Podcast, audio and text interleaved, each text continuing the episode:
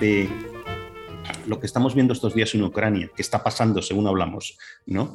Eh, que tenga que ver con la cuestión del terrorismo? O sea, se puede, hay un enfoque específico sobre terrorismo, podemos decir, eh, las acciones de bombardeo de población civil, eh, etcétera, etcétera, entrarían dentro de algún tipo de definición de terrorismo. Y ahora iremos específicamente a la cuestión de, las definiciones, ¿eh? porque quiero ser muy, muy preciso con todo esto, yo creo que lo, que lo requiere, ¿no? Igual de preciso que tú eres en tu libro, que ahora hablaremos, ¿no? Entonces, ¿tú crees que tiene que ver con, o estamos hablando de una guerra, entre comillas, clásica o, algo así, no tiene nada que ver con terrorismo? ¿Qué, qué piensas? Ahora se está hablando mucho de conflictos eh, híbridos, ¿no? Pero en realidad todas las guerras de la antigüedad tienen una parte de terrorismo. Es decir, el terrorismo es una táctica que se emplea eh, desde, desde, que, desde que hay guerras, eh, digamos, entre estados grandes, que, simplemente es el fin es atemorizar al contrario, a la población civil o a, a los propios soldados, ¿no? Y basta recordar, pues, no sé, ejemplos como, como este eh, el, príncipe baraco, ¿no? El que luego se basa Bram Stoker para hacer Drácula, este hombre hacía, se llamaban bosques, ¿no? De turcos empalados. Eso no lo hacía porque fuera cruel, también por eso, pero lo hacía para simplemente dar miedo, aterrorizar a las tropas turcas y muchas veces cuando se aproximaban tenían tanto miedo que preferían no combatir contra él. El, terrorismo, el terrorismo es una táctica que pueden emplear actores diferentes y los estados también lo pueden emplear, ¿no? Y en todas las guerras se emplean. En este caso, en el caso de Ucrania, ha habido actos de terrorismo no de ahora, desde hace años, ¿no? Desde que ya empezó el tema en Donbass y en Crimea, hay atentados en esta zona. Eh, claro, no estamos... Chechenia también, ¿no? En la guerra de Chechenia. Es decir, que, es, algo muy viejo. Eh, la, cuestión es que eh, no es lo mismo un terrorismo empleado por una banda clandestina, es decir, que está disasociado de cualquier tipo de Estado, que cuando lo emplea un Estado. No es lo mismo, no en términos, o sea, a cuestiones morales es, lo mismo, pero para estudiar, para, para su evolución, su historia, evidentemente es diferente, ¿no?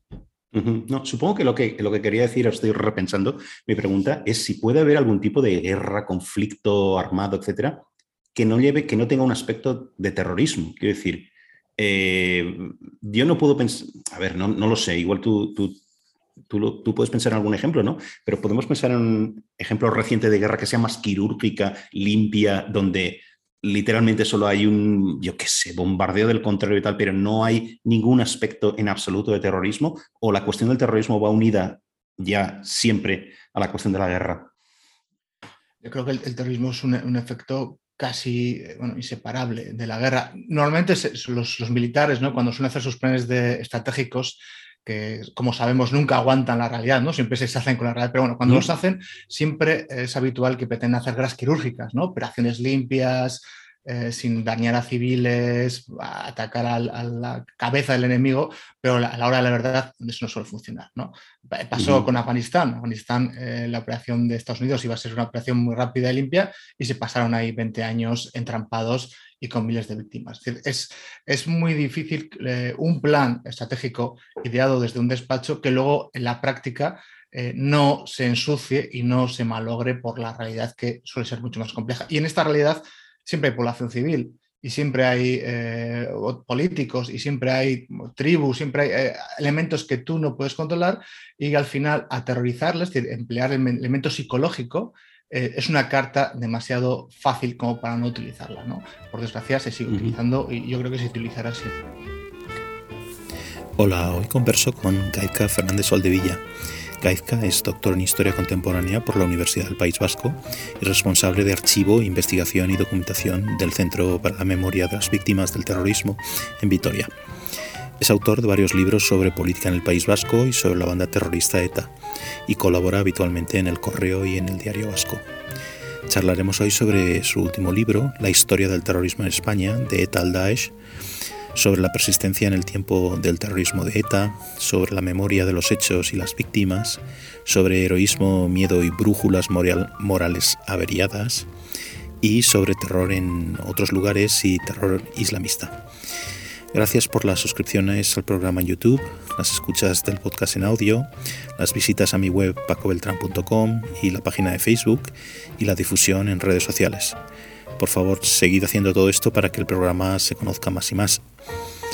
Y ahora seguimos con Gaizka Fernández Soldevilla.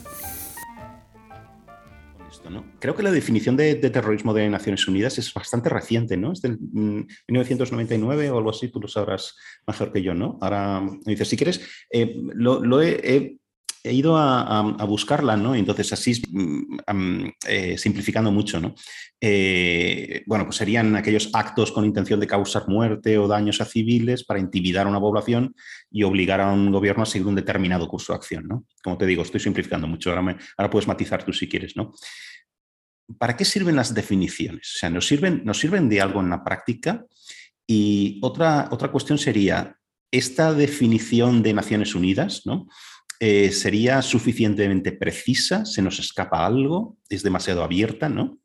Y como decía hace un segundo, ¿no? quizás tiramos las definiciones de lo que es terrorismo como un chicle, quizá para justificar acciones por parte de los estados. ¿no? Yo creo que las definiciones son muy, importantes. ¿no? Los que dedicamos, eh, como tú también, a las ciencias sociales y humanísticas, a veces además nos, pasamos años discutiendo sobre definiciones, mm. sobre tecnología, y, sí es importante, aunque parezca que no, porque eh, para definir un término, o sea, cuando queremos debatir sobre un término, tenemos que tener muy claro qué estamos hablando, de qué estamos hablando, qué es, de qué es la cosa, ¿no?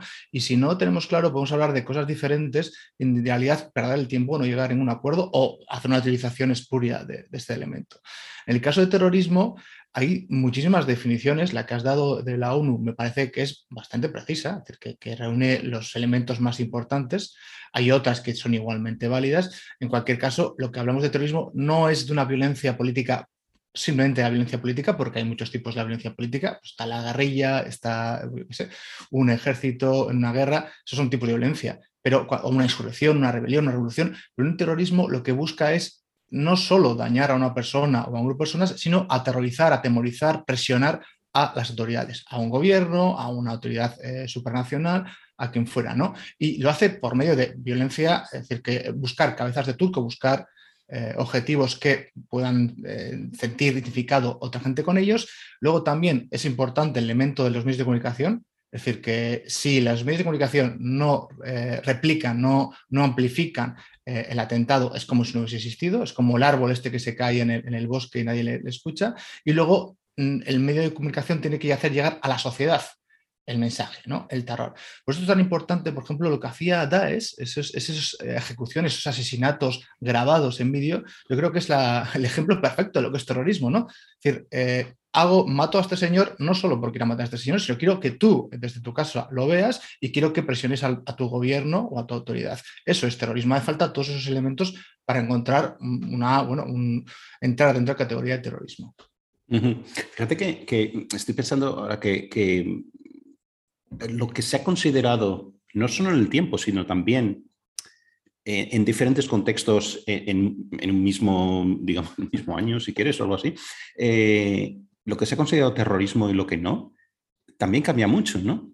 Por ejemplo, estoy pensando ahora, ¿eh? Em, em, ¿sabes que Amnistía Internacional nunca tomó, nunca consideró a Nelson Mandela como un preso de conciencia, por ejemplo, ¿no? ¿Por qué? Porque Nelson Mandela abogaba eh, por la lucha armada, si quieres, la presión armada, para derrocar o para desmontar el sistema de la apartheid en Sudáfrica, ¿no? Es decir, esto durante muchos años, siempre que Mandela estuvo preso, pues fue una fue una, cosa polémica continuamente, ¿no? Eh, entonces, eh, ¿hasta qué punto, digamos, tenemos muchos de estos casos? Quizá este no lo es, ¿eh? no, lo sé. casos que están como en un, en un margen y es va a ser siempre difícil englobarlos en terrorismo o sacarlos de la definición de terrorismo, ¿no? Y a lo mejor esto, es, eh, decir, esto simplemente es una polémica periodística y no sirve para nada, ¿no? Pero, pero yo creo que sí que va más allá un poco de, esta polémica de las definiciones, ¿no? ¿Qué piensas tú? Creo que ahí entra en juego la connotación moral, ¿no? Entonces, a nosotros nos, eh, nos cuesta definir como terrorismo eh, aquel tipo de violencia que emplea gente con la que podemos tener cierta identificación. Eh, pero si nos reducimos terrorismo, quitamos las connotaciones, o intentamos las connotaciones eh, morales y simplemente reducimos a, que es una táctica de, violencia, como puede ser una guerrilla, por ejemplo. Entonces, una guerrilla puede ser de derechas, puede ser de izquierdas, puede ser contra una dictadura, pues una democracia, y bueno, podemos entenderlo más o menos. El terrorismo es igual, es una táctica.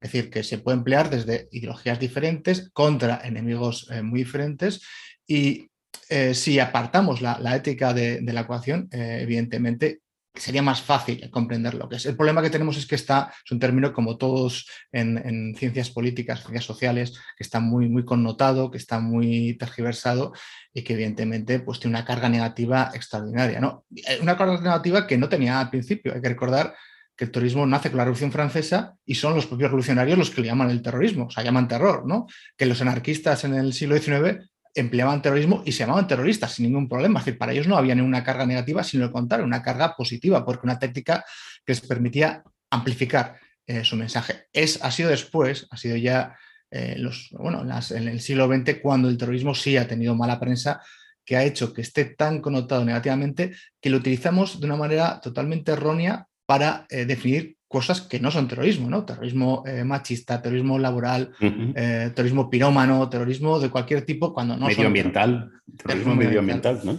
¿Puede haber un terrorismo moralmente bueno? Es decir, por volver al ejemplo de Mandela, cosas concretas, atacar a policías que sirven bajo un régimen de apartheid o aquí estoy, nadie tiene una bola de cristal, imaginemos que lo de lo de Chechenia se muta, perdón, no Chechenia, lo de Ucrania, eh, em, sigue, los rusos ocupan el país y en, allí, aquello pasa a ser una especie de guerra de guerrillas clandestinas, etcétera, donde hay atentados frente a los ocupantes rusos. Estoy, estoy especulando, pero bueno, podría ser una, opción, ¿no? ¿Eso sería terrorismo? Sí, sí, para mí sería terrorismo, es decir, que tendría, es una táctica militar como otra cualquiera, eh, tú has empleado esa violencia y independientemente de la connotación, o sea, de, tu posición ideológica, tienes que definirlo como terrorismo. Otra cosa es que estés a favor de, esa violencia, pero aún así, aún así, una cosa yo creo que nos ha enseñado la historia del terrorismo es que siempre acaba mal. O sea, independientemente de lo noble que sea tu intencionalidad, eh, siempre es un desastre moral y siempre causa víctimas eh, inocentes. ¿no? La primera víctima del terrorismo en España, según la ley actual, es una pobre niña de 22 meses, Sebastián. y, los, que la, los que la matan son unos tíos que quieren luchar contra la dictadura de Franco y Salazar. tienen un, horizonte noble con el que hemos pues, identificado, pero el resultado final es que matan a una niña. Entonces, eh, ¿ese terrorismo es moral? Bueno, sus intenciones podían ser morales, el resultado siempre es, es, por desgracia, nefasto. Recuerdo exactamente cuando lo explicas esto en el, en el, libro, ¿no? Pero bueno, por cierto, hablando de tu libro, La historia del terrorismo en España, aquí está, gracias. Eh, esto es un libro que yo creo que no, lo sé si desconozco otros, otros libros. Bueno, sé que tú has escrito mucho sobre, sobre el tema, pero eh, quiero decir, está, está narrado, está contado de una forma tan metódica, tan absolutamente metódica, que yo creo que esto es cualquier persona, eh, yo creo que es un libro de referencia, pero, de, pero desde ya, vamos. y luego tienes una cosa muy específica del libro que a mí me ha gustado mucho personalmente, que es que uno puede perderse en los datos, ¿no? Y tú das muchísimos datos aquí, ¿no? Muchísimos, muy, muy, muy, muy metódico, ¿no? También.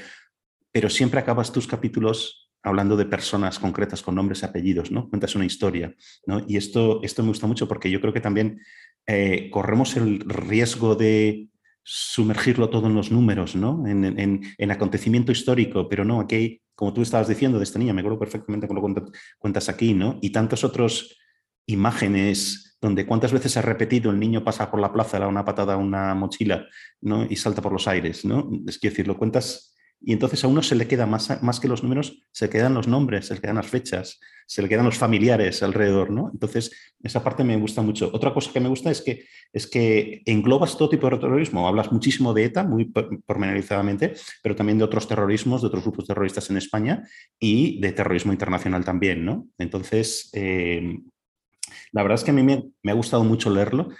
Eh, también está buscando aquí la palabra, ¿no? Que es gustarme mucho. Quiero decir, ¿no? Porque parece que, que, no pega con el contexto, ¿no? Pero yo creo que se entiende en, también, ¿no? Entonces, si quieres, vamos un poquito a, lo que cuentas tú en, tu libro, ¿no? Aunque lo cuentas muy, muy pormenorizadamente también, eh, todavía a mí me queda la duda de cómo pudo mantenerse, una pregunta tan simple, ¿no? ¿Cómo pudo mantenerse, por ejemplo, ETA, el terrorismo de ETA, mantenerse en el tiempo, mantenerse tanto tiempo, ¿no? Y una cosa mm, eh, relacionada, ¿no?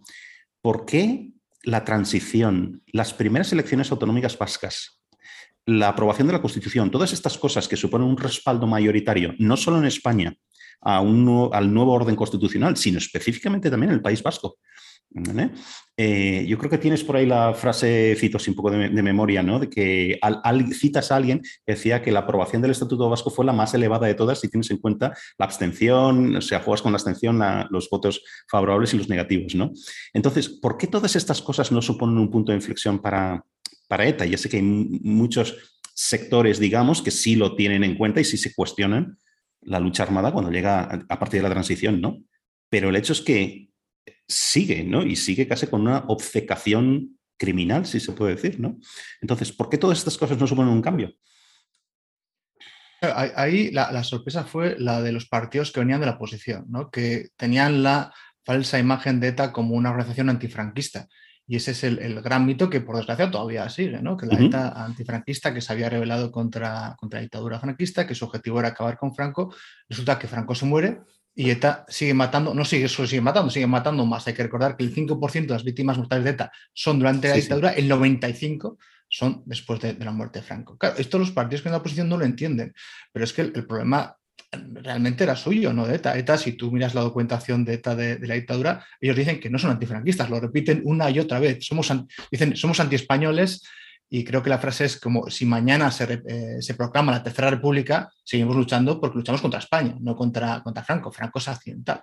Entonces, cuando eh, tenemos la ley de amnistía en el 77, todos los presos de ETA salen de la cárcel, en la Constitución, Estatuto de Autonomía, de repente eh, se, construye Euskadi, que no había existido nunca como realidad jurídico-política, ¿no? Se construye esta Euskadi, hay elecciones autonómicas, hay China. Eso para ellos, para el núcleo duro de ETA, da igual, porque no están luchando por la autonomía, no están luchando por la democracia, están luchando por una cosa diferente, ¿no? que es un, un Estado independiente euskaldun, es decir, que solo fuera monolingüe y que además anexionase pues, las, provincias limítrofes. Y aquí también podemos hablar de algo de, Ucrania y Rusia, es decir, el redentismo de los territorios cercanos, que como eh, una parte de la población de esos territorios hablan eh, un idioma parecido o el mismo idioma, tienen que ser tuyos, quieran ellos o no. Entonces, ETA luchado por otras cosas. Entonces, eso es una cuestión importante que no se entendió de la transición, es decir, que fue muy generosa la, democracia con, con ETA porque se creyó que eh, muerto Franco, pues como pasó con el FRA, por ejemplo, ¿no? que iban a dejar las armas y no fue así. Y la otra cuestión es por qué ETA dura tanto tiempo. Y ahí es una cuestión muy, muy, muy importante y muy, muy interesante, porque si vemos todas las bandas terroristas que surgen más o menos a la vez que ETA, en los años 60, principios de los 70, en toda Europa, es decir, que ETA no es una rareza, tenemos las Vigas Rojas en Italia, no fascistas en Italia, eh, el IRA en Irlanda, los lealistas, la RAF, eh, Acción Directa, los RAPO, Resulta que los que más perviven de todos estos grupos no son ni los de extrema izquierda ni los de extrema derecha, son solo los nacionalistas. Es decir, que hay algo en el nacionalismo que tiene una potencial mayor que, por ejemplo, que el marxismo-leninismo que se agota, o el, neofascismo que también se agota en los 80. ¿no? Hay otra parte que es la economía, y es, importante, a veces olvidamos. ETA tenía fuentes de financiación muy estables que otros grupos no tenían, ¿no? Los atracos, la extorsión, los secuestros, otra importantísima es el entorno. ETA consiguió no ser una banda terrorista aislada de la población como hacían los RAPO, sino tener un partido, tener una coalición, un sindicato, un periódico, un periódico directamente vinculado a una banda terrorista, fiestas en los pueblos, rico tabernas, es bares donde se podían juntar sus simpatizantes y captar a nuevos reclutas cada vez que había alguna caída de comandos. Y el tercer elemento, yo creo que también es importante, es la cuestión de la frontera. Porque es muy curioso que pasa lo mismo con el IRA y con, con, ETA. ¿no? Los dos grupos terroristas atentan a un lado de la frontera, en el caso de ETA atenta en, España y luego sus comandos suben a Francia, donde durante años no les tocaba a nadie, y en el caso de Irlanda del Norte pasa lo mismo con el IRA provisional, atentan en Irlanda del Norte, luego huyen a la República de Irlanda, ya no les pasa nada, ¿no? Tiene una retaguardia segura, esto imposibilita las acciones, operaciones policiales y por tanto les permiten, pues bueno, respirar, ¿no? Cosas que otros grupos terroristas pues, la, RAF en Italia no tenía un sitio donde escaparse, eh, por ejemplo, ¿no? o, el, Grapo en España tampoco tenía ningún sitio de escaparse. Entonces, hay elementos interesantes y, eso, y al final resulta que los grupos más longevos de toda su generación son IRA, provisional, los lealistas, que a veces los olvidamos, y ETA, que duran hasta el siglo XXI, cuando el resto de esta gran oleada que ha surgido en los años 60 ya estaba en el Museo de los Horrores hace muchísimo tiempo. Ahí esta parte de la, que tú documentas muy bien, y también en muchos otros artículos que, te he leído, eh, de eh, la cuestión de, la comprensión o de la justificación de los atentados por parte de, la sociedad, ¿no? Por ejemplo, en el País Vasco, ¿no? Eh, mm, las, las, frases tipo la gente miro para otro lado, etcétera, son, son muy comunes, ¿no? Yo siempre he pensado en esto, no solo aplicado a, la cuestión de los, de los atentados, eh, digamos, poner una bomba, etcétera, matar a alguien, sino con muchos otros, muchos otros comportamientos eh, eh, que yo creo que generalizadamente se pueden considerar como moralmente penosos, etcétera, ¿no? pues yo he utilizado, pero que no son mías estas expresiones, vamos, las, expresiones, una sociedad enferma, eh, una población con una brújula moral abriada, ¿sabes? Son, también bastante comunes, ¿no? Eh, también lo he pensado respecto a, por ejemplo, actuaciones de nacionalismo en Cataluña, ¿no? Em, entonces, ¿tú crees que estas expresiones son averiadas, son exageradas? Quiero decir, ¿se puede hablar de, alguna forma de una gran parte de una población en un territorio determinado eh, que tiene esa brújula moral averiada? Quiero decir, que cosas que son eh, casi de cajón, por, decirlo así, ¿no? Desde un punto de vista moral, en otros lugares, eh, digamos, no están tan claras por alguna razón en, ese territorio. No sé si me explico muy bien con lo que estoy, con lo que estoy diciendo, ¿no? Sí, no, te explicas perfectamente. Yo recuerdo de, chaval ver manifestaciones eh, pacifistas en, el País Vasco, ¿no? En, mi ciudad, en Bilbao. Cada vez que había un atentado salían Gesto por la Paz con una pancarta y a protestar diciendo que matar estaba mal. Y recuerdo una imagen que nunca olvidaré, eh, creo que tenía 17, 18 años, ver una manifestación eh, de, Gesto por la Paz, o sea, un gesto lo llamaban, y delante una contramanifestación antipacifista y había mucha más gente en la manifestación antipacifista que en la pacifista, ¿no? Claro, eh, yo me acostumbré y me parecía normal. Luego, cuando salí del País Vasco, cuando fui a vivir, estuve una temporada en Madrid, me fui dando cuenta que había cosas que no eran tan normales, es decir, que de mi realidad que no era normal no, no era habitual y que en, en, Madrid, por ejemplo, se podía hablar de política con los amigos y no pasaba nada. Se podía expresar la identidad que tuvieras y no pasaba nada, ¿no? Cosas que, que no, no, estábamos acostumbrados a vivir en ese, ese grado de libertad. Ahora bien, eh, yo hablaría de una parte, una parte de la sociedad vasca que sí estaba enferma, tenía moralmente pues, desviada la, brújula, y también otra parte de la población que tenía miedo. Y ahí tenemos las encuestas, es decir, que las encuestas del Scormetro nos indican que sobre todo los votantes del Partido Popular y los votantes del Partido Socialista tenían mucho miedo a hablar y a manifestarse. Entonces, salir a una manifestación pacifista, eh, ponerte un lazo azul, eh, decir algo a los tíos que estaban quemando un container o un autobús, ¿no? enfrentarte a los violentos, te daba miedo porque podía tener repercusiones directas sobre tu vida. Podían ser tu coche el siguiente que ardiese, podía ser tu vecino el que pasase información a alguien que no creías que pasase, podían a ti señalarte una pintada, a tus hijos. era muy, muy, muy difícil y aún así, lo que a veces todavía me sorprende cuando repaso la documentación y lo veo es el grado de heroísmo que hubo en algunos individuos. Hablo, por ejemplo, de los concejales, los periodistas, o sea, gente que aguantó, los profesores de la universidad, gente que aguantó aquí lo indecible, el vacío que se les hizo y aguantaron. Entonces, no es justo hablar de toda sociedad enferma porque hubo gente que fue extremadamente sana y heroica. Y luego, en medio, entre los enfermos, digamos, y los, los justos, hubo una gran masa social que tuvo miedo y que tardó mucho en manifestarse hasta ya, yo creo que los años 90, a raíz del asesinato de Miguel Blanco, que ya hay manifestaciones masivas, eh, más regulares, que ya indican que el hartazgo había llegado a tal nivel que se había ido perdiendo el miedo, pero costó mucho perder el miedo, ¿no? Costó 20 años perder el miedo a ETA. ¿Tú crees que en ese sentido eh, ahí podemos hablar de sociedades, prefiero hablar de comunidades políticas si quieres, ¿no? Y hay muchos grados de comunidad política, es una cosa que se, superpone, ¿no? Pero eh, en pues eso, una sociedad, un grupo social, una comunidad política, ¿puedes medir este, e, este porcentaje de de, miedo, de, justos, de justicia, de, los que tienen esa brújula moral averiada. Es decir, podríamos hablar de que en ese sentido mm, País Vasco es distinto, Cataluña quizá respecto al nacionalismo es distinto, sus porcentajes de hartazgo, miedo, etcétera, etcétera, ¿no? Miedo a represalias, etcétera. Resto de España, otros países, etcétera. O más bien la gente es igual en todas partes y esto de el miedo, eh, el, plantarse delante de los terroristas, etcétera, depende de otras cosas, ¿no?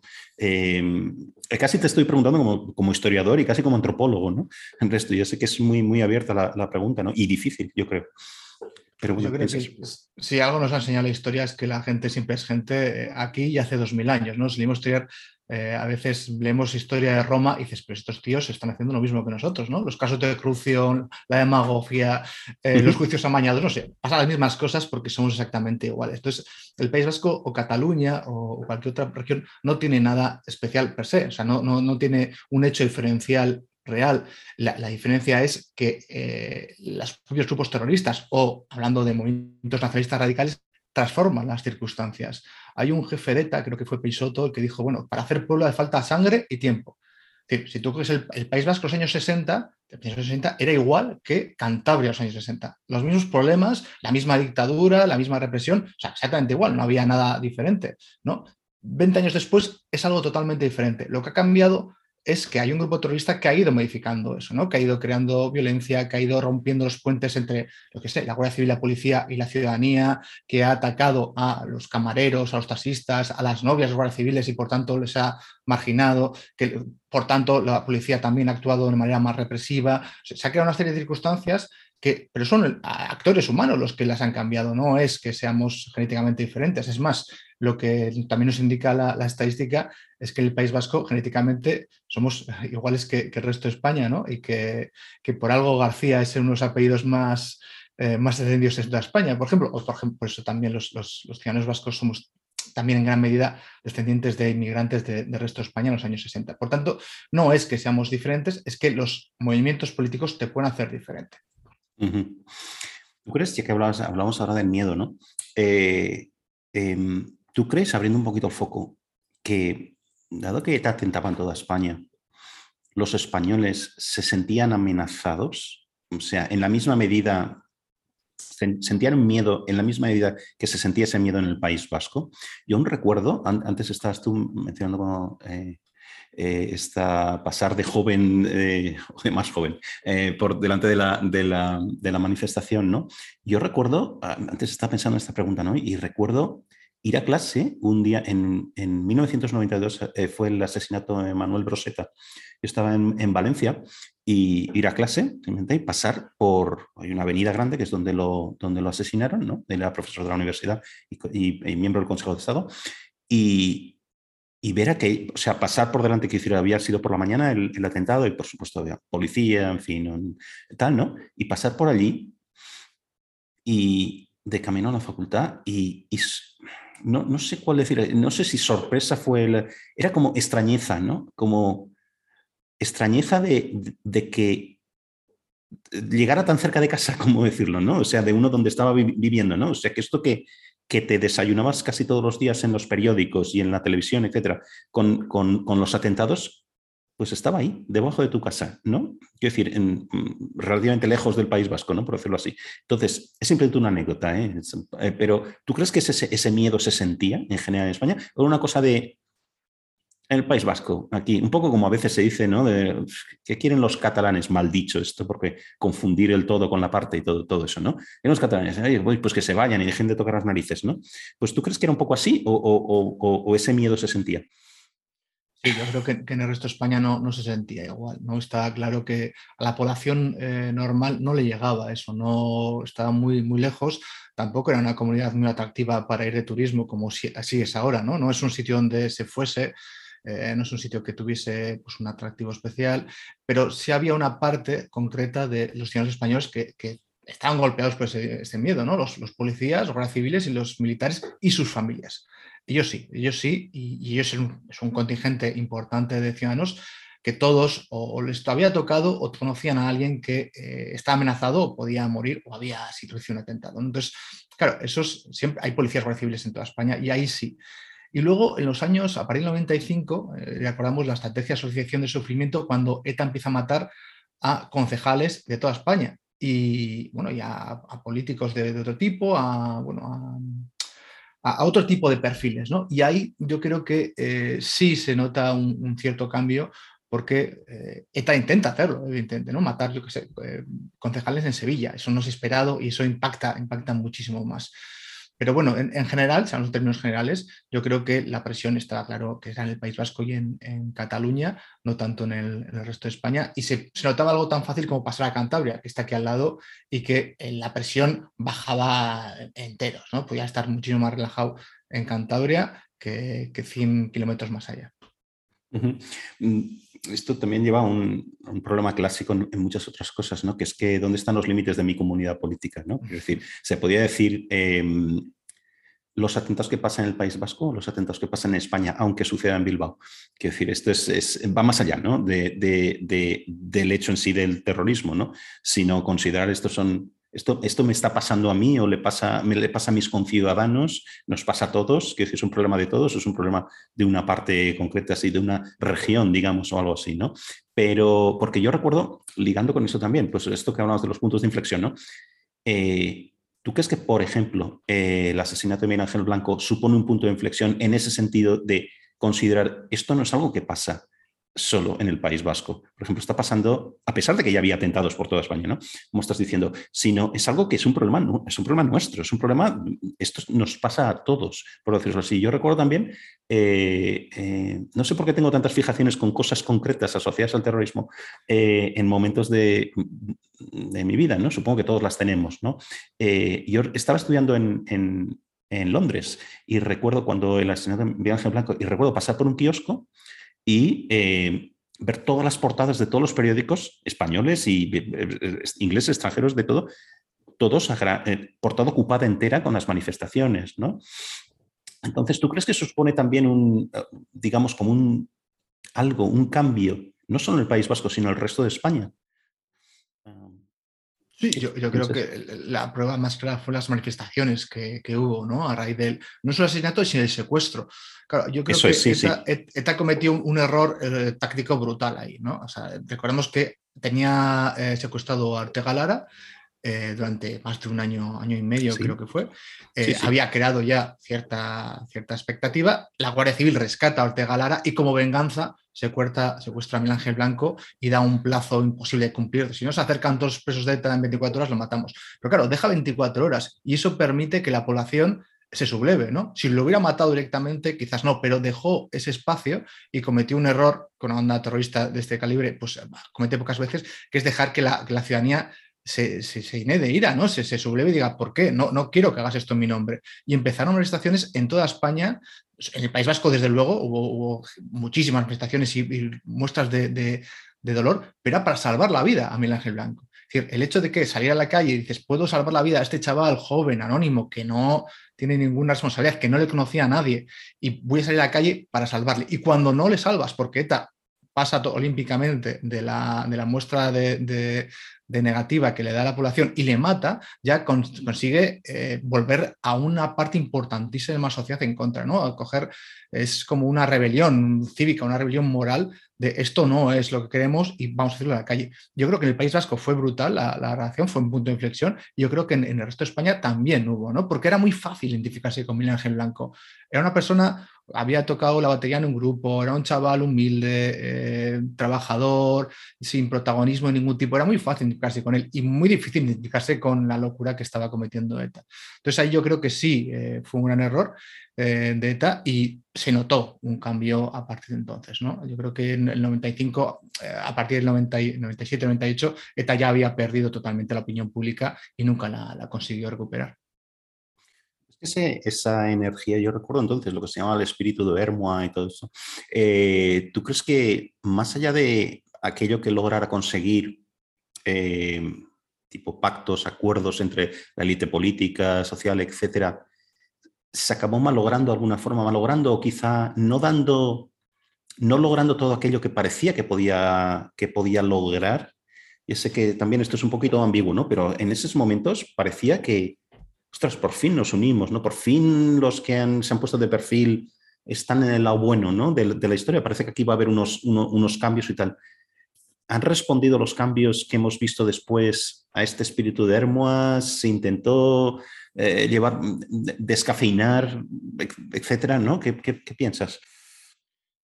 Ah, yo creo que hubo una, una, manera de intentar materializar el espíritu de Hermoa en organizaciones cívicas, que fue el Foro de Hermoa, Basta Ya, y bueno, crearon una serie de movilizaciones contra el terrorismo, pero también contra el nacionalismo, porque hay que recordar que estamos en la época de Ibarreche, la época del Pacto de Estella, la época de polarización social, ¿no? que el nacionalismo moderado estaba teniendo una, deriva, digamos, secesionista, que estaba destruyendo los tejidos dentro de la ciudadanía vasca muy importantes, y ahí en esa tensión eh, pues, organizaciones como el Foro de Hermoa o Basta Ya consiguen movilizar a la, parte de la ciudadanía no nacionalista y sacarla a la calle, ¿no? Y de alguna manera contrarrestar eh, aquello. La cuestión es que de Basta Ya luego se convirtió en un partido, recordemos UPyD, y se acaba convirtiendo en otra cosa, que ya va más allá del propio espíritu de Hermoa, tiene una proyección, digamos, una política propia eh, más allá de los partidos eh, convencionales, buscando, por cierto, un, espacio intermedio que luego intentará copar eh, Ciudadanos, ¿no? con el mismo éxito que, al final que Ciudadanos, me temo. y, bueno, que eso se quedó ahí, no, no fue más allá, es cierto, porque se convirtió en política y en política ya pues una parte importantísima de la gente se bajó, porque era del PP o era del PSOE, no era de, de UPyD, ¿no? Y es cierto que es, es llamativo que el movimiento cívico en, el País Vasco hoy en día eh, es casi inexistente. Hay, hay, un, hay un, grupo de, chicos jóvenes, Egonon, eh, bastante activos y que son yo creo que lo único que queda en ese nivel. Y en cambio en Cataluña hay un movimiento cívico importante o activo. ¿no? Y, y, eso también quizás tenga que ver con la urgencia. Es decir, que en el País Vasco hoy en día el nacionalismo moderado es muy institucional, está claro que está apostando por las vías, digamos, el, margen autonómico y no intenta saltárselo y no divide, y por tanto la, ciudadanía no nacionalista que existe está más o menos tranquila. En cambio, en Cataluña sí ha habido una emergencia de los últimos años, es decir, que, se estaban jugando el, tipo y por tanto sí ha propiciado que se creen asociaciones, organizaciones y más. También nos indica que la gente se organiza y da tiempo y milita y lucha cuando ve eh, que cosas importantes para ella están en juego. Cuando no está tan en juego, pues la cosa eh, se baja de una manera natural. Em, la cuestión de los homenajes a etarras, las manifestaciones en favor de consignas eh, ya no separatistas, sino literalmente violentas ¿no? en, el entorno de, Bildu, etc. ¿Debe una, una democracia liberal tolerar tal cosa? Quiero decir, o es algo que supone una ofensa intolerable, un daño, digamos, a las víctimas, etcétera, y no debería tolerarse. Quiero decir, aquí yo creo que es importante recordar que España no es una, democracia militante, ¿no?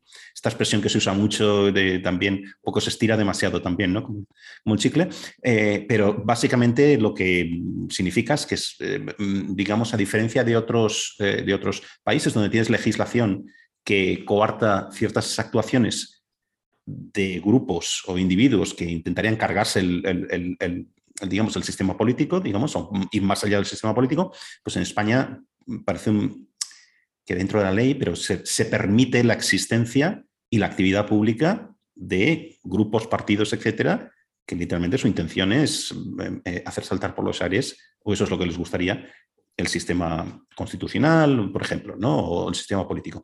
Entonces, debe tolerarse eh, o, es algo intolerable? ¿Qué piensas? Tú te refieres, por ejemplo, a ejemplos como, como Alemania, ¿no? Que hay, hay, Estaba pensando en Alemania, que si es una. Sí, sí, no se toleraría, por ejemplo, que un, em, digamos, un, neonazi, digamos, o un grupúsculo tal, pues es, al salir de la cárcel, digamos, le hicieron un homenaje en el centro de Berlín sobre la gente que ha matado, etcétera, ¿no? Sí, desde luego. Hay, una oficina, si me equivoco, una oficina eh, para la protección de la Constitución o algo por el estilo, que, se, encarga de esas cosas y yo creo que los extremismos están muy, muy vigilados y muy controlados. Por ejemplo, en Alemania es un, yo creo que el mejor ejemplo no es el único. Claro, en España tenemos un problema de interpretación porque en realidad ya hay una legislación que prohíbe el enaltecimiento del terrorismo. Decir, no es que haya que crear algo nuevo, ya está prohibido, ¿no? Eh, o ya hay una legislación que permitiría prohibirlo. Lo que pasa es que eh, cuando los casos concretos, los decir, cuando los casos de homenajes a terroristas que salen de la cárcel en manera pública, eh, cuando se ha denunciado esto, los órganos jurídicos han dicho que no es el enaltecimiento del terrorismo y su argumento es que ETA no existe y por tanto, si ETA no existe, no estás creando un peligro de que ETA vuelva a matar. A mí, claro, de mi perspectiva personal, y yo soy luego en, cuestiones eh, jurídicas, pues claro, me, parece eh, más que chocante, lamentable. ¿no? lo que me, parecería lógico es que estuviese prohibido directamente, es decir, que, los órganos competentes lo impidiesen, porque por un lado estás revictimizando a las víctimas, es decir, que una víctima ve cómo al tipo que ha asesinado a su padre, a su hijo, a su mujer, a quien fuera, le hacen un homenaje en su pueblo, que quizás sea al que vive ella misma y que le están eh, humillando totalmente, pero es que luego tenemos otra cosa eh, que a veces no se tiene en cuenta. En los homenajes a los, a los etarras aparecen niños. Hay niños viendo cómo sus mayores, sus padres o sus referentes homenajean a un tío que ha asesinado o ha ayudado a asesinar. Y que el modelo heroico, el modelo a seguir, es ese tipo, el etarra. Entonces, la educación emocional que puede recibir ese chaval pues es bastante eh, llamativa, ¿no? A nadie se le ocurriría que hiciese un homenaje a un violador que sale a la cárcel, o a un estafador que sale a la cárcel, o a un político corrupto que sale a la cárcel, porque evidentemente el modelo que, estás dando a los, a los chavales es extremadamente erróneo. Entonces, ¿por qué esto lo dejamos y esto, y esto, otro, esto, esto no, no? ¿Por qué esas diferencias tan llamativas?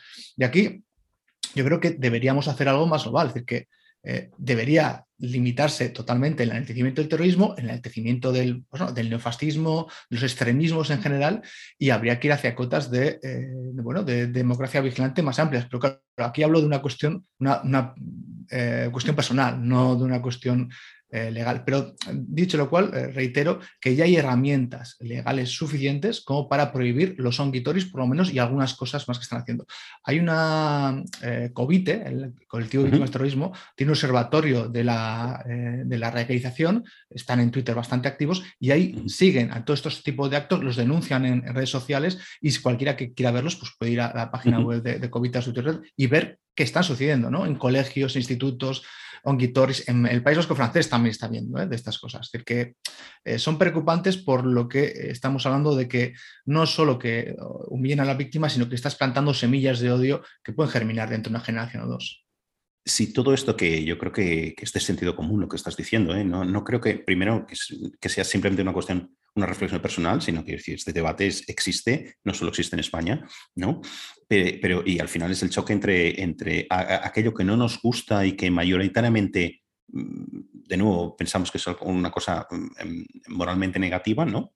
por lo que estás diciendo, socialización, etcétera, y, que y, con el agravio que no se permitiría para otro tipo de homenajes, ¿no? Eh, o otro tipo de, eventos, ¿no? Eh, pero eh, está también el choque con, no, aparte de ser una democracia no militante, España es un, país con una legislación muy garantista, ¿no? Que decir, donde, hay muchos de estos, de estos casos en los que se, se, sospecha que o, se argumenta, digamos, que chocaría contra los, em, digamos, unos derechos que son quizá más amplios, ¿no? Libertad de expresión y de asociación y de, etcétera, etcétera, y de pensamiento y, todas estas cosas, ¿no? Pero yo creo que es un, es un, es una, es un debate que, vale la pena mantener, quiero decir, y, preguntarnos por estas cosas, porque parece un poco que lo dejamos pasar, ¿no? Y solo como tú estabas diciendo, ciertas asociaciones son las que protestan y otras que se le enfrentan, etcétera, ¿no? Pero yo creo que esto es de nuevo, por la cuestión aquella de la, de la brújula moral, es, es, es, una cuestión que deberíamos pensar, ¿no? Es como pasa también con las pintadas que hay en, las calles del País Vasco, ¿no? que es algo también llamativo. Solo eh, hubo una política firme contra las pintadas en la época que estuvo Pachi López como Lendakari y Rodolfo Juárez como consejero interior, que ahí desaparecían insafacto, ¿no? se borraban. Hoy en día no se hace eso por desgracia, porque se piensa que no tiene ninguna repercusión, pero es que las, las calles del País Vasco hay pintadas eh, de, a favor de ETA o de, en el entramado de ETA. ¿no? Y esto se queda ahí y al final se convierte en un recordatorio eh, para las siguientes generaciones de lo que está bien, de lo que es rebelde, de lo que hay que imitar y no, no tenía que ser lógico. No, no, no debería haber, eh, como, no debería haber eh, gamadas en las calles de, Madrid o no debería haber otra serie de símbolos totalmente democráticos, tampoco debería haber aquí esta serie de cosas. ¿no? Y ahí, pues sí, hay que, habría que tomar cartas en el asunto y desde luego, si no se toman, pues protestar para que se tome. Pero tal como lo estás poniendo, parece que es una cuestión eh, para la cual, quiero decir, esto se podría solucionar in facto, quiero decir, no es como otros mm, problemas, otras cuestiones. Parece que esto, supongo que es una competencia municipal, ¿no? Por borrar este tipo de historias, ¿no? Entonces, quizá entiendo leyendo entre líneas que si no se hace es más allá de por lo que estás diciendo de porque no se considera tan negativo o algo así, quizá, hay quizá una decisión consciente de, bueno, vamos a dejar pasar esto. Eh, quiero decir, no solo por una cuestión de, pasar, ¿no? Sino, sino mm, como, una, mm, como una acción muy consciente, ¿no? Vamos a dejarlo ahí. No lo sé, estoy, no sé si estoy yendo demasiado, demasiado lejos en el, en, el, en el razonamiento, ¿no? Pero es que no entiendo cómo, siendo una cosa esta concreta tan relativamente sencilla, digamos, eh, no, no, se actúa en, en, ese sentido, ¿no? no sé. Yo creo que también forma parte de desidia, de, de, que este cuestión, de, este tema ha bajado bastantes enteros en, el nivel de la clasificación de importancia ¿no? de, los, las cuestiones que se preocupan nuestras autoridades eh, autonómicas o municipales y por tanto pues no les parece tan importante y tienen otras. También es cierto que ahora mismo, es cierto, tienen otras, ha habido una pandemia, ha habido otras cosas, pero bueno, aún así, eh, esta es una de las que nos debería preocupar eh, porque somos vascos, es decir, que hemos, hemos, hemos aquí anidado ETA, ¿no? Igual que en Alemania tienen que preocuparse muchísimo de los rebrotes del nazismo, neonazismo, aquí también tenemos que preocuparnos de ello porque ha estado aquí, ha estado aquí y forma parte de nuestro pasado, de las páginas de nuestro pasado y por tanto hay que hacerlo un cuidado especial, ¿no? Lo que quería decir también con esto es que, siendo un poco provocativo, es que si en ciertas calles de Belfast hay un mural sobre, sobre el IRA de cuatro pisos de alto, quiero decir, y eso no desaparece, es por una razón concreta, no solo de Siria. Entonces, yo no sé hasta qué punto podemos hacer esa comparación con el País Vasco. Sí, he, estado en Belfast hace, hace dos o tres años y me llamó la atención, la, situación del Belfast es mucho más brutal que la del País o sea, es mucho peor y yo creo que es el antimodelo, es decir, que si algo no tenemos que hacer es lo que se está haciendo en Irlanda del Norte. Hay, aparte de que hay barrios todavía segregados por religión, que es algo, eh, barrio católico, barrio protestante, los muros estos que se cierran las puertas a, no sé si a las nueve de la noche, nueve y pico de la noche, una cosa totalmente sectaria. Luego, en el barrio eh, católico ves murales eh, a favor del IRA, pero no es que no murales, monumentos. O sea, jardincitos con monumentos o la tienda del Sinn con memorabilia del IRA y en el barrio protestante ves lo mismo eh, con los grupos lealistas y vamos, es algo totalmente normalizado en ese mundo, ¿no? Entonces, ahí se ha hecho una política de memoria nefasta y yo creo que están creando, están dejando larvado un problema que no lo han curado. Eh, entonces yo creo que es justo donde tenemos que alejarnos lo máximo posible y por suerte no estamos ahí. ¿eh? Pero bueno, yo lo de Belfast eh, y vivo en una comunidad que ha tenido un, grupo terrorista muy violento, me impresionó, me impresionó porque no había visto algo tan, tan bruto de, de, esa manera tan pública de margenar a terroristas y de mantener vivo un, un discurso del odio eh, que tenía que haber, que teoría está enterrado, ¿no? que en teoría las, los medios de comunicación hablan de, bueno, Irlanda, eso ya pasó hace muchos años, ya está enterrado. No es verdad, o sea, sigue, sigue activo. en ese sentido, la cosa más salvaje que he visto nunca es en Beirut, donde una, una, sociedad también, la sociedad libanesa también muy, muy, muy dividida, guerras civiles continuas, etcétera, eh, pero uno pasea por el centro de Beirut, estoy hablando antes de que saltara por los aires la mitad de la ciudad, eh, hace dos años mm, pasó, ¿no? Entonces, y, entonces, una ciudad también que está muy dividida por barrios, tipo Belfast, ¿no? Eh, uno pasea sin los muros, diga, o sea, perdona, sin las puertas estas que dividen, dividen un sector y otro, tal, pero o sea, uno puede pasear por el centro histórico de Beirut y va cambiando de barrio esto tienes que ir con alguien de la ciudad, porque si no, al, extranjero se le pasa, ¿no? Todas estas cosas. Y uno va viendo los homenajes, el jardincito, si es un sector druso, por ejemplo, que son católicos, pues, perdona, católicos, eh, cristianos, em, pues tiene su virgencita, sus velas y tal, homenajeando a verdaderos terroristas digamos, y allí se pone, ¿no? En el muro tal, pues el día de la matanza de tal, y se conmemora como eh, el general palestino se llevó por delante a tantos cristianos, o el druso se le llevó por delante a tantos árabes, ¿no? Y esto es el día a día, digamos, yo no sé si la gente allí vive y casi lo ve como el paisaje y no le hace caso, Pero, pero quiero decir que no es solo una cuestión de o País Vasco o Belfast o tal, quiero decir, mm, es salvaje de ver, literalmente, es, es una barbaridad, pero bueno.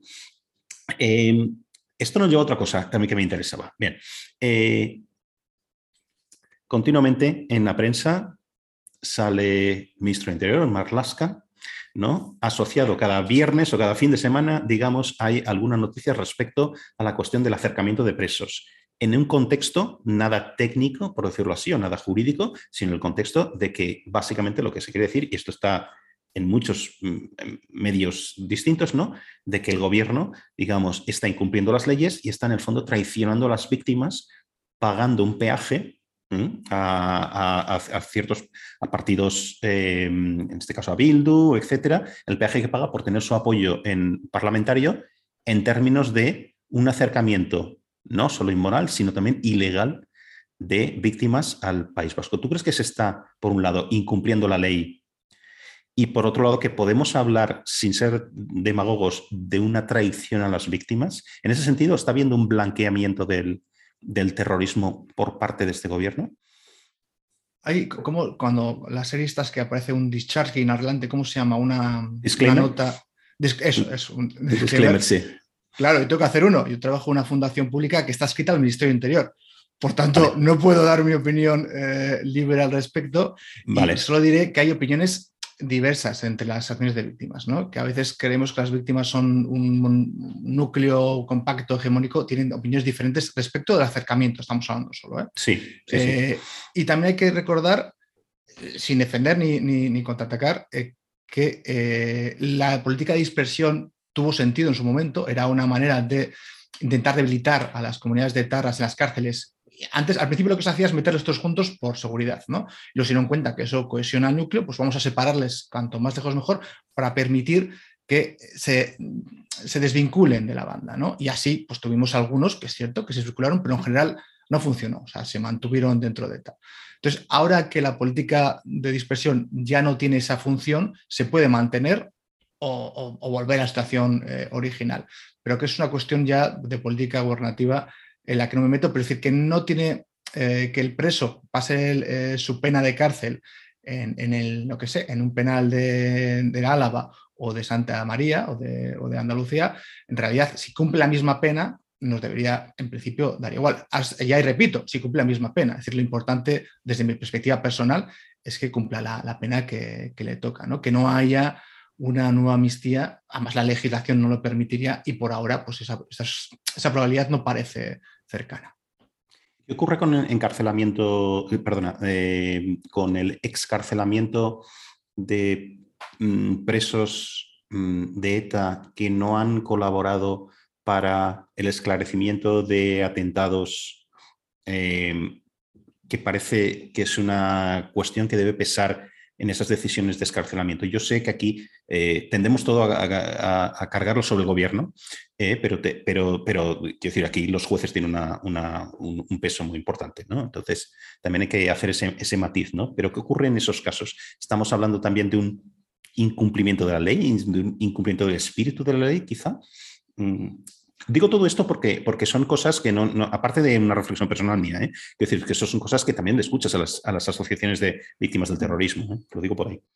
Mm. Sí, por ejemplo, eh, la, la, OBT, con la que tenemos mucha relación, sí se queja bastante de esto, ¿no? Es decir, que se les da a veces beneficios penitenciarios o se les acerca o se les da grados eh, diferentes, en, en, teoría, porque han asumido ciertas cosas o han colaborado, pero a la hora de verdad su colaboración es bastante escasa, es decir, que no ayudan a colaborar a resolver los casos sin resolver. Recordemos que hay más de 300 casos de asesinatos sin resolver, sin contar los de la dictadura que están amnistiados. Es decir, que hay más de 300 familias que no saben ni cómo murió su familiar, ni quién lo ordenó, ni quién lo ejecutó el, crimen. Y eso sí se podría, se podría hacer. ¿no? Incluso hay muchos de estos casos que están prescritos. Es decir, que a los terroristas no les costaría más eh, ningún año más de cárcel eh, solucionarlo. La mayoría de los de transición ya están prescritos. Podrían decir, bueno, pues mira, pasó esto, dijo esto, se hizo esto y ya está. Esas cosas sí se están haciendo, o se han hecho en, parte en Irlanda del Norte, por ejemplo, y aquí no, ¿no? Aquí no está habiendo ese tipo de colaboración.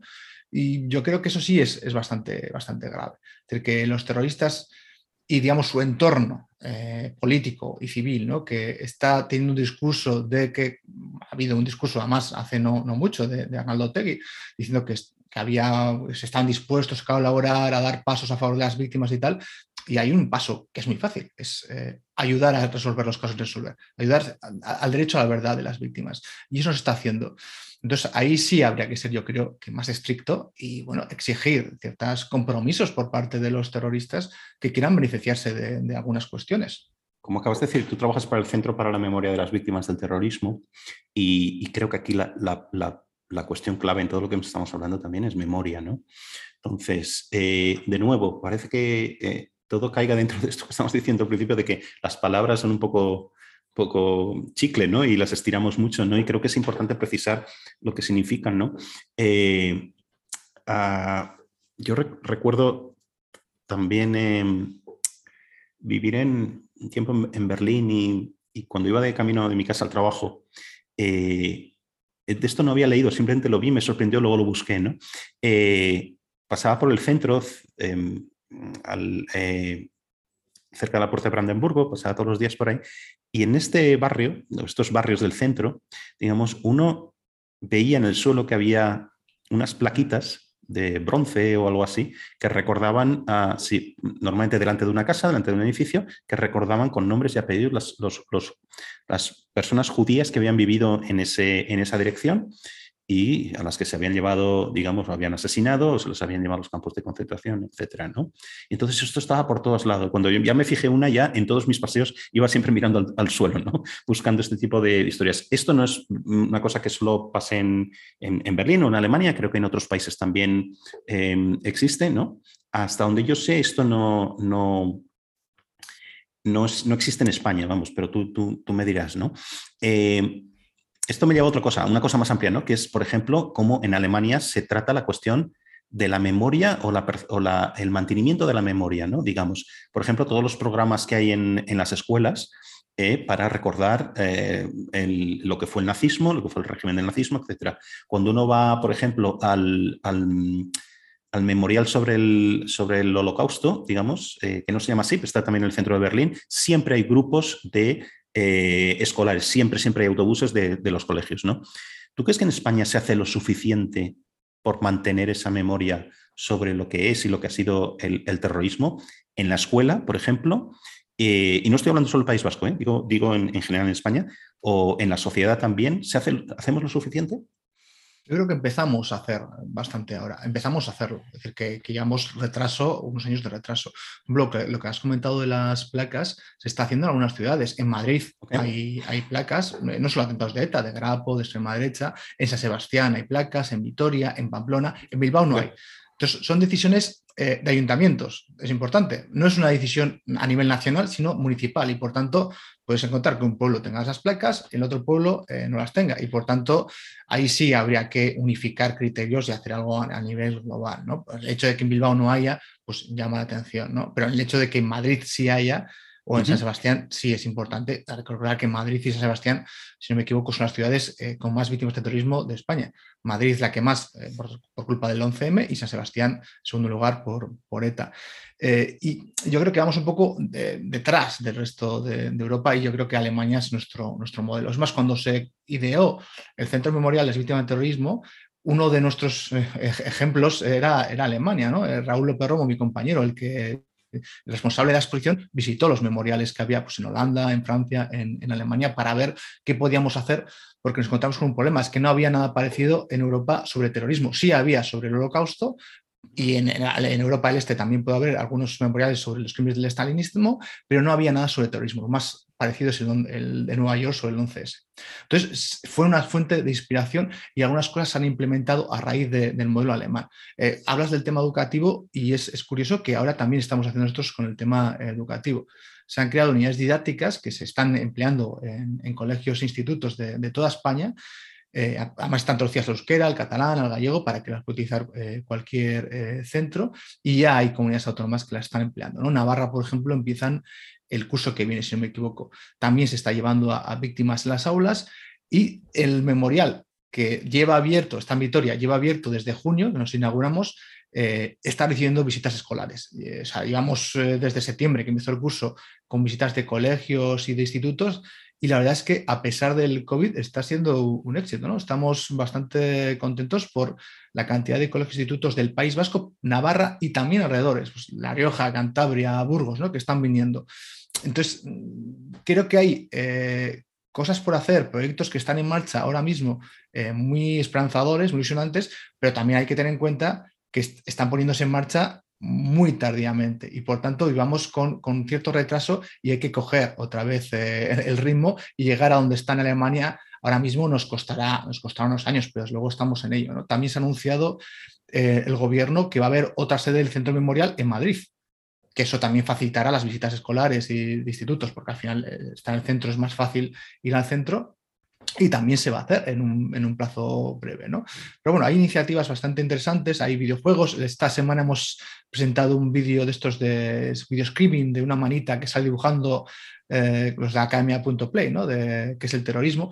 Eh, hacemos cómics, documentales, están haciendo herramientas nuevas, divulgativas para, para chavales, porque aunque a mí y a ti nos gusten mucho los libros eh, largos, mm. a la población eh, adolescente no le gustan tanto. ¿no? Entonces, también hay que ir a por ellos y se están, eh, se está empleando tiempo, dinero y energía en llegar a, los adolescentes. Ahora bien, como digo, estamos en, 2022, nos va a costar unos cuantos años llegar al nivel de excelencia que están Alemania u otros países.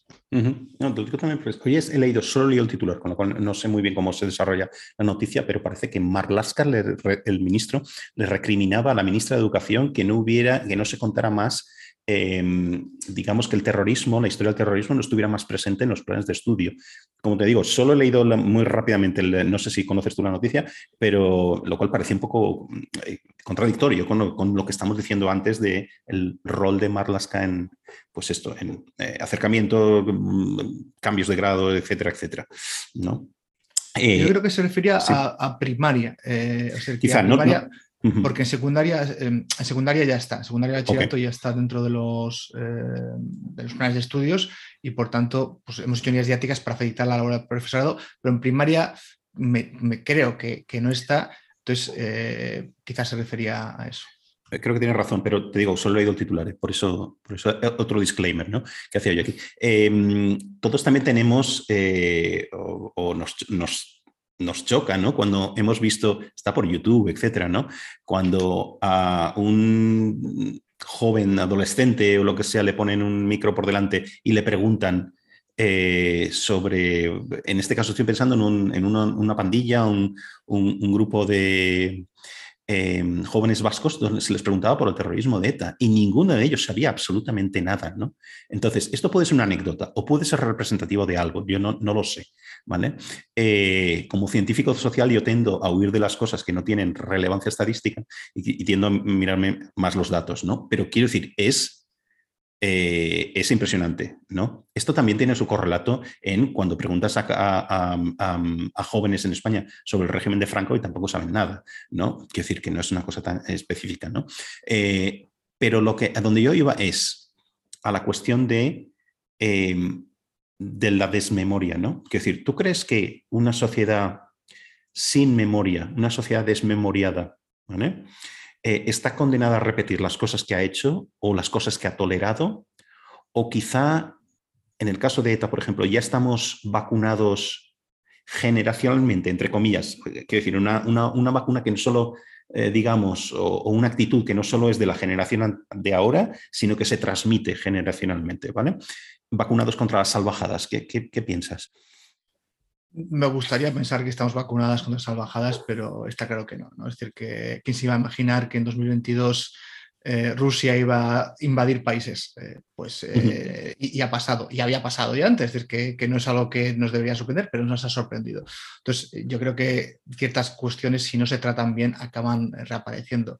Un ejemplo a nivel europeo y de, de Norteamérica es el turismo de extrema derecha terrorismo de extrema derecha neofascista fue muy importante en los años 70, en Italia, en España, en, otros países, y bueno, desapareció en los 80, han tenido en un segundo nivel, quitando Estados Unidos, y de repente los últimos 10 años, desde el atentado de Oslo, que fue en 2011, ha vuelto a surgir con fuerza. El año pasado si no me equivoco, ha habido 25 asesinatos de terrorismo de extrema derecha. Es decir, ¿qué, ¿qué, ha pasado? Es decir, ¿por qué está volviendo esto que pensábamos que había desaparecido? Bueno, ha pasado porque no se han puesto las eh, barreras adecuadas o se ha trabajado el tema de la memoria, el tema de la desradicalización, el tema de la prevención de la radicalización. Cuando no haces algo para evitar un problema, ese problema puede surgir otra vez. ¿no? Entonces, aquí ocurre exactamente lo mismo.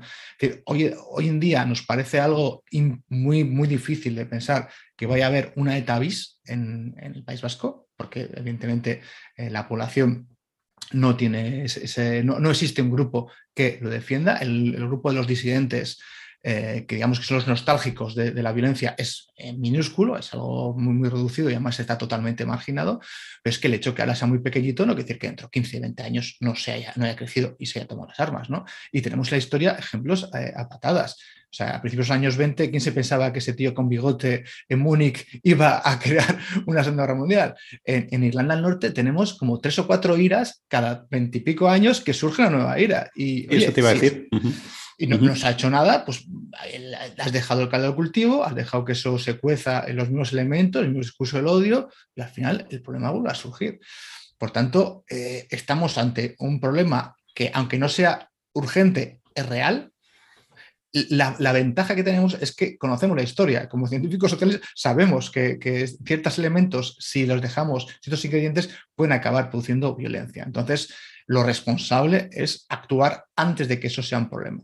Yo creo que con el tema del yihadismo se está haciendo, ¿no? Con el, yihadismo se vio a partir del 11M y a partir de otros atentados en toda Europa que era un problema no ajeno, sino un problema nuestro, que había que implementar proyectos de prevención y localización, evitar que eso ocurriese y está habiendo. ¿no? El ejemplo más, más, rápido es que en España eh, se, detiene a los yihadistas antes de que actúen. Eh, quitando el atentado de Barcelona y Cambridge, todos los años hay, eh, hay, detenciones, que el año pasado creo que han sido 40 detenciones, ¿no? 40 detenidos antes de que actúen. Dice que hay una prevención muy rápida por la policía, pero hay una prevención también eh, con proyectos para prevenir la radicalización. Es decir, que antes de que lleguen a ese nivel ya se actúa. Pues bueno, en el País Vasco también tenemos un problema que es nacionalismo radical, que también puede llegar a la violencia, que por cierto también puede ocurrir en, Cataluña o puede ocurrir en Galicia, ¿no? Como hemos tenido en, Galicia también algún grupo terrorista, de que no es algo solo nuestro, pero puede pasar pues yo creo que, hay que actuar, que, hay que tomar medidas y hay que gastar dinero, hay que emplear a gente y hay que actuar. En Alemania se, está, se hace, es decir, no solo con la memoria del holocausto, también tienen programas, por ejemplo, con, el, los neonazis, ¿no? porque en Alemania son un problema y se actúa. En Irlanda del Norte, en cambio, eh, no se actúa. Eh, y yo ahí yo creo que es eh, los dos polos, ¿no? Entre, entre Alemania e Irlanda del Norte, mi esperanza es que España se parezca cada vez más a Alemania y menos a Irlanda del Norte. Y que mencionabas ahora al, terrorismo islámico, ¿no? Em, en tu libro tienes una tipología muy, muy clara eh, sobre las diversas olas de, o, los diversos tipos de terrorismo, si, se, puede, puede, decir, ¿no? En, el tiempo, ¿no? Puestos en un time frame, ¿no? Em, esto, ¿Tú crees que el Daesh, Yihad, ISIS, eh, todo aquello que se englobaría corrígeme si me equivoco, en el cuarto, lo que tú llamas el cuarto ciclo de terrorismo, digamos, que es el de ahora, ¿no? ¿Tú crees que por una parte, y ahora hablaremos un poquito más de todo esto, pero, pero el, terrorismo islámico jugó un papel en el fin de ETA y también, si quieres, en el del IRA, ¿no? Quiero decir, y estoy pensando ahora en los atentados del 2004, en Madrid, etcétera. Quiero decir, después de esto ya se hacía muy difícil, es solo un factor, hay muchos otros, ya mm, se hacía muy difícil a grupos como ETA, el IRA, etcétera, seguir atentando? Sí, eh, yo creo que tuvo, tuvo importancia. La, calificación en olas es de David Rappaport, que es un eh, politólogo estadounidense, que yo creo que, como cualquier clasificación de ciencias políticas, nos, sirve para estructurar la cabeza y, bueno, verlo ahí de una manera muy gráfica. La, cuarta, la tercera oleada sería la de ETA, la del IRA, la del RAF, la del neofascismo, la de los RAPO, y la, la cuarta ya sería el yihadismo. Eh, la cuestión en España y Irlanda del Norte es que la tercera y la cuarta se solaparon, aunque no pasa en el resto de Europa. En el resto de Europa la tercera termina y luego surge la cuarta. En, España y en, Irlanda del Norte se solapan las dos y de repente es como ver pues, los nuevos eh, terroristas, que no yihadistas, conviven con, dinosaurios que venían a estar en un museo, pero están vivos por alguna razón eh, extraordinaria. Y ahí sí yo creo que, es, importante el yihadismo porque por un lado, después del 11M no había absolutamente nada que pudiera hacer ETA, que igualase eso. Si hemos dicho que el terrorismo busca la atención de los medios de comunicación y presionar al gobierno, ¿qué podía hacer más bestia que el 11M, ETA? Era imposible, ¿no? No había nada. O sea, estaba fuera de su, de su capacidad técnica y también de su, eh, de, su modo de actuar, ¿no? Porque el yihadismo tiene una, un carácter indiscriminado que el terrorismo europeo eh, tiene en menor medida. Pero es que luego, además, el 11M, el 11M, no, el 11S provocó eh, que Estados Unidos declarase una guerra contra el terrorismo que tiene eh, elementos realmente erróneos como la invasión de Irak, pero quitando eso, que fomentó la colaboración a nivel internacional entre los distintos gobiernos contra el terrorismo, y eso a ETA le afectó directamente, a ETA y a Lira, porque eh, se les pone las listas negras, eh, se les busca financiación internacional, se vigila sus contactos, se les deja sin espacio a donde ir. O sea, no hay ni Francia y luego cuando intentan Portugal también se les se quedan sin Portugal. Es decir, el, el, yihadismo al final, de una manera indirecta, sí coarta muchísimo las posibilidades de ETA y por tanto reduce su espacio ¿no? y hace muy difícil que sigan eh, actuando. Tanto es así que hoy en día eh, no contamos ya de, esa oleada, digamos, de la, de la, tercera oleada, ya no hay ningún ejemplo eh, en activo en, Europa Occidental. ¿no? Ha desaparecido y solo lo que hay es yihadismo. Y algo llamativo al yihadismo es que según este esquema de oleadas debería estar ya en, una situación de reflujo, debería estar, según el esquema de Rapoport, ya descendiendo, pero no está ocurriendo. Es algo que, también como científicos sociales a veces los esquemas no nos funcionan y, es, que no está funcionando. Es decir, que el año pasado ha habido en todo el mundo 6.700 eh, víctimas mortales de yihadismo, la mayoría en Afganistán y en el norte de, en el Sahel, ¿no? en la parte De, África subsahariana. Es una cantidad de muertos que nos indican que el yihadismo está bastante activo, tanto no, no, está, no está reduciendo, se está manteniendo mucho más que otras oleadas y quizás también tenga que ver con, su ideología, que, es un movimiento religioso, que no es una religión secular como en las anteriores, pero también tiene que ver con el contexto, ¿no? que está, tiene mucho éxito, mucho arraigo en países con gobiernos débiles, en estados fallidos, como los que hay en, al sur del Sáhara, y por tanto ahí se reproduce con bastante facilidad. No, tanto en los gobiernos fuertes, pero sí donde hay eh, gobiernos débiles. Sin embargo, yo riesgo de ser un poco eh, eurocéntrico con esto. Claro, parece que lo que nos preocupa aquí es cuando ves los atentados en Francia, por ejemplo, el camión que se lleva por delante la gente que está viendo pues, los fuegos artificiales, en, fue en Niza, em, en fin, los atentados en Cambrils que acabas de mencionar. ¿Tú crees que somos conscientes, en, un poco como la pregunta que te hacía antes, ¿no? ser conscientes de tener ese miedo ¿no? Em, respecto al terrorismo ETA? ¿Somos conscientes del terrorismo islámico en el sentido que nos atemoriza, que, pensamos que puede pasar debajo de nuestra casa, vivamos donde vivamos, ¿no? O qué decir, o es una cosa que va cambiando, va fluctuando eh, con estos atentados espectaculares, entre comillas, ¿no? Tipo los que estamos diciendo. Cuanto más cercanos eh, son estos actos de violencia, más nos impactan, pero cuanto más lejanos, eh, menos nos preocupan. No solo a nosotros, sino a los medios de comunicación, porque al final, eh, entre nosotros y la realidad hay un, hay, un algo interpuesto que son los periodistas, y por tanto, si ellos no lo captan, nosotros nos enteramos, a no ser que busquemos, ¿no? Pero bueno, está pasando con, también con Ucrania. O sea, Ucrania lo sentimos más nuestro, lo sentimos, nos sentimos identificados con, los ucranianos que está pasando ucraniano porque son europeos. O sea, es, duro decirlo, pero es así, o sea, son europeos. Hay decenas de guerras a la vez en, el mundo que nos preocupan tanto, pero ellos tienen algo que ver con nosotros y tienen algo de identidad con nosotros y los medios se preocupan con ellos y lo vemos. Pues con el yihadismo pasa algo parecido, ¿no? Eh, es duro, pero hay que, hay que decirlo. Es decir, cuando hay un atentado en Francia, cuando hay un atentado en un país europeo, lo podemos interpretar como cercano a nuestra realidad y por tanto aumentar nuestra preocupación. Cuando está habiendo 1.200, creo que sean asesinatos en Burkina Faso, 1.200 en un solo año, es decir, más que lo que ETA ha matado en toda su historia en un solo año en Burkina Faso. Eso nos, nos preocupa nada, con la excepción de los dos periodistas españoles que sí fueron asesinados el año pasado en Burkina Faso. ¿no? Eso sí nos llama la atención, porque son españoles.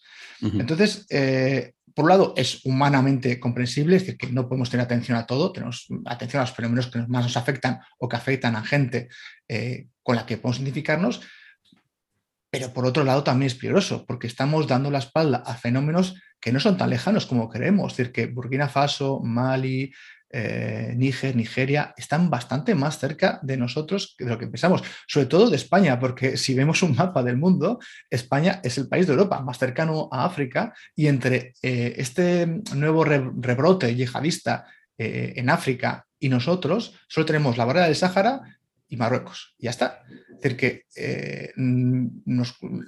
el, Estado marroquí, por suerte, es fuerte y no, no, es, no es débil.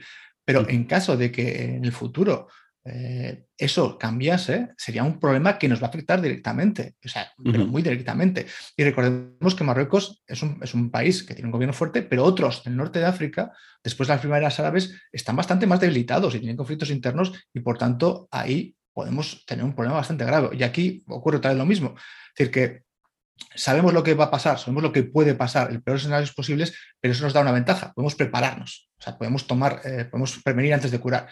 Y España ya está haciendo algunas cosas, es decir, que hay misiones eh, españolas y francesas y otros países de la Unión Europea en el Sahel intentando ayudar a esos gobiernos, sobre todo a la policía o a, los, eh, los, gendarmes o al ejército a enfrentarse al yihadismo, pero probablemente podamos hacer más, es decir, que probablemente Ucrania tiene que ser un foco importante en nuestra atención, pero también África. Y África está aquí y yo creo que deberíamos, eh, como europeos, eh, ayudar a los gobiernos africanos.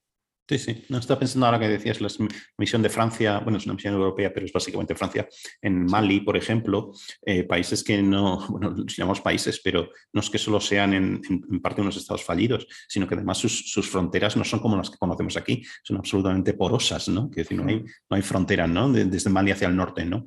Eh, por norte de Libia, por ejemplo, todo este tipo de cosas. O sea que es así. Y siguiendo un poco con, con tu tipología, por ejemplo, así como o la tipología que dices de Rapa porque en tu libro, así como las fases se ven, por lo menos las tres primeras, un principio y un final, digamos, nos sirve de algo casi eh, prestar atención a la historia o a lo que, como tú estás diciendo ahora, a lo que ya sabemos y podríamos, nadie tiene una bola de cristal, pero podríamos, por ejemplo, decir, el terrorismo islámico acaba en tal fecha, o sea, acabará, estoy hablando de una especulación, ¿eh? o sea, eh, ¿y por qué? ¿no? Podríamos ponerle una fecha, si se dan estas circunstancias y esta y esta y esta, veremos por lo menos un declinar de, esa cuarta fase o cuarto ciclo del terrorismo, en este caso el terrorismo islámico. ¿Te atreverías a especular sobre esto? Eh, eh, creo, recordar las novelas de Isaac Asimov, la de la Fundación, una Fundación y más, había unos personajes que eran los psicohistoriadores que hacían algo parecido, ¿no? Por medio de, fórmulas matemáticas, decían, bueno, ahora va a haber un imperio, ahora va a haber bárbaros, a haber un golpe de Estado, y lo calculaban, ¿no? Más o menos. Eh, por desgracia, estamos, las, las, ciencias sociales estamos muy, aunque nos gusta ahora cubrirnos y vestirnos y, con números y con, con gráficos para, para parecer más científicos que de lo que nos han visto los, de ciencias puras, digamos, es imposible. Lo que sí podemos decir es que según los esquemas de Rapoport, no debería estar pasando lo que está pasando. Es decir, el yihadismo debería estar en, caída. Eh, en caída. Entonces, eh, esto nos sorprende porque no es lo que estamos habituados. Evidentemente, lo que hay que revisar son los esquemas de Rapoport, no la realidad. O sea, la realidad es la que es. Quizás Rapoport, evidentemente, eh, eh, actúa a toro pasado, es decir, que pudo eh, hacer una reflexión sobre la historia y por tanto es más fácil y no, no puede pues, ver el futuro. Entonces, quizás lo que haya es oleadas más largas que otras y evidentemente, por ejemplo, la, primera oleada, que es la anarquista nihilista, que tiene el epicentro en Estados Unidos y en Europa, que eran las zonas, digamos, más avanzadas del mundo, tenía sentido que fueran oleadas más cortas, porque en realidad es un, espacio geográfico muy corto, muy pequeño, y en cambio hoy en día estamos hablando de todo el mundo. Estamos hablando de todo el planeta Tierra, 6.000 millones de personas, y por tanto las oleadas no pueden ser igual de largas que cuando estamos hablando de 100 millones de personas. ¿no? Son unas cuestiones eh, diferentes. Y además, el terrorismo yihadista está haciendo algo eh, que no había hecho el terrorismo anterior, que es ir desplazándose. Es decir, que eh, de Afganistán, bueno, o sea, de, Oriente Medio, perdón, se ha ido desplazando a otras zonas. Se, ha ido a Afganistán, de Afganistán se ha ido al norte, a África, de África se puede ir a, otro sitio y por tanto eh, esto hace que empiece otra vez el ciclo, ¿no? Empieza otra vez el Sahel, empezamos a contar desde cero y que cuente otros, eh, otros 40 años. Y estamos viendo cosas que nunca habíamos visto. Por ejemplo, Afganistán, ¿no? Los talibán han tomado el poder, se ha llegado otra vez al régimen talibán bis por medio, han tomado el poder por medio de la violencia, en parte eh, cometiendo atentados terroristas, y resulta que el atentado terrorista más, eh, con más víctimas que ha habido el año pasado se ha cometido con un grupo terrorista contra los talibán, es decir, la, sección del Daesh de, Afganistán. ¿no? Entonces, estamos viendo grupos terroristas matándose entre ellos, también en África están haciéndolo, que, rompen estos esquemas porque era algo que, quitando Irlanda del Norte, no pasaba. ¿no? Eh, nos cuesta adaptarnos y yo creo que eh, las ciencias sociales tendrán que hacer un esfuerzo adaptativo a estas nuevas realidades que nos sorprenden, nos chocan, pero bueno, la, culpa no es la realidad, la culpa es nuestra que estamos empleando esquemas que quizás sean, estén ya obsoletos. Hay otra cosa que también, eh, leyendo tu libro, ¿no? y, luego algo que he pensado en general, ¿no? Em, reflexionando sobre estas cuestiones, es esta cosa tan, vamos a ver, que se plantea muy claramente cuando los atentados del 11S, eh, pero vamos, no, está vinculado esto literalmente, que es este trade-off, este esta, esta relación de intercambio entre la libertad y la seguridad, por un lado, ¿no? O sea, que parece que lo que ganamos en seguridad lo podemos perder en libertad y al revés, ¿no? Eh, por ejemplo, estoy hablando de escuchas, escuchas telefónicas, vigilancia de las comunicaciones, eh, cámaras. Mm, hay ciudades europeas donde hay cámaras por todos lados, como si esto fuera Pekín, ¿no? que, es un régimen que utiliza todo lo digital para controlar a sus súbditos, por decirlo así. Eh, no, es, no, es, no es esa la intención, creo pensar que no es esa la intención en Europa o en Occidente, ¿vale? Pero sí que es verdad que, que en nuestras vidas casi imperceptiblemente, no lo pensamos, pero estamos, digamos, sometidos a una vigilancia que responde en, general a la necesidad de las sociedades de los estados de defenderse, del terrorismo, por ejemplo. Vale. Entonces, em, digamos, este trade-off existe, este intercambio existe en, tu, en, tu, en tu opinión. ¿Se puede hacer más? ¿Se puede ser efectivo sin necesidad de vulnerar la, libertad o no vulnerarla demasiado, la de los ciudadanos? O, o bien en cualquier dirección que vayamos tenemos que pagar un precio. Quiero decir que si relajamos en ese sentido y pensamos, no, no, podemos estar viviendo en régimen policial o lo que sea, también esto entre comillas, en fin, eh, eh, entonces estamos vendidos al terrorismo, estamos más desprotegidos o al revés, tenemos que pagar un precio en nuestra libertad personal porque es lo que hay, porque no nos podemos defender de otra forma es eh, una muy buena reflexión y te voy a poner un ejemplo histórico que yo creo que revela una parte de, la respuesta. ¿no? La tercera oleada de terrorismo del que hemos hablado, los años 60, 70, 80, decimos que es internacional, pero no es verdad. O sea, golpea a África, golpea a Europa Occidental, golpea a América, pero no golpea al bloque del Este. No hay terrorismo en China, no hay terrorismo en Corea del Norte, no hay terrorismo en la URSS. Entonces, ¿por qué no hay? ¿no? ¿Por qué no hay? Porque el, Estado era tan eh, nivel de vigilancia individual, ¿no? Tal nivel de, control policial mediante policía secreta, mediante cualquier tipo de, libertad está coartada, que era imposible la mínima disidencia y por tanto el terrorismo estaba lejísimos de, ser una opción. ¿no? Entonces, las dictaduras soviéticas, de corte soviético, no hubo atentados terroristas. Evidentemente había terrorismo de Estado, que es otra cosa, pero bueno, no tenían terrorismo. Y esto nos indica que eh, la libertad sí eh, aunque nos parezca una contradicción, es así. los regímenes de libertad son un ambiente en el que el terrorismo se eh, desarrolla con más facilidad en la que el, Estado es permisivo, ya sea porque estamos en un Estado de Derecho de, de, o ya sea porque estamos en un Estado fallido en el que el Estado simplemente es que no puede hacer nada. ¿no? Eso es, el terrorismo se desarrolla mejor ahí y es una, es una, es una cuestión eh, indudable. Entonces, ¿qué es lo mejor? Hay un equilibrio entre libertad y seguridad, que son algo eh, que siempre estamos en, ese debate, y la cuestión sería encontrar un equilibrio entre, entre esos elementos. Pero está claro que si eh, la libertad es absoluta, el terrorismo tiene todas las opciones para desarrollarse. Si la seguridad es absoluta, el terrorismo desaparece, evidentemente perdemos otras cosas que no queremos perder, derechos individuales, eh, libertades que no queremos perder. En lo que está pasando en Europa Occidental es que después del 11S hemos perdido eh, cierta, voluntariamente, más margen de libertad. Yo qué sé, cuando vamos a un aeropuerto estamos renunciando a, hasta llevar eh, cualquier cosa en el avión. Eso estamos perdiendo libertad, ¿no? Estamos, eh, si buscas en Internet ciertas palabras, muchas veces estás llamando la atención, una alarma en, algún sitio. Estamos perdiendo esas cosas de libertad a cambio de estar protegidos y de que el año pasado detuvieran a 40 posibles yihadistas y no atentasen. Entonces, el precio a pagar existe, es decir, que, es así, esa nuestra seguridad no es gratuita, estamos pagando un precio. Ahora bien, hasta ahora yo creo que eh, es el adecuado, es decir, que no estamos pagando de más, estamos llegando a un nivel que, bueno, estamos teniendo seguridad, una seguridad bastante notable, como en España, no hace, desde 2017 no hemos tenido ningún atentado terrorista en nuestro suelo y a cambio de una pequeña parte de nuestra libertad.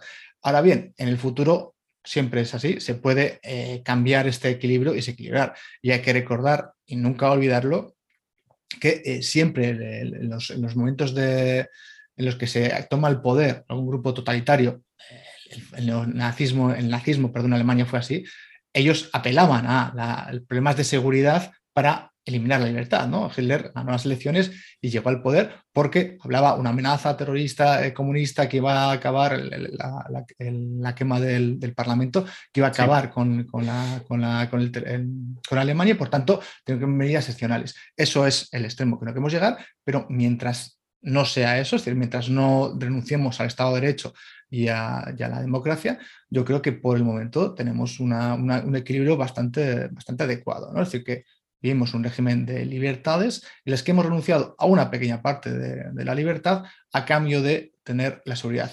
Si el día de mañana, ojalá, el yihadismo termina, y Rapoport tiene razón, y termina la cuarta oleada eh, de una vez, pues eh, lo que, hay que habrá que hacer es recordarle a los gobiernos, oye, quiero recuperar mi libertad porque ya no tenemos este problema de seguridad.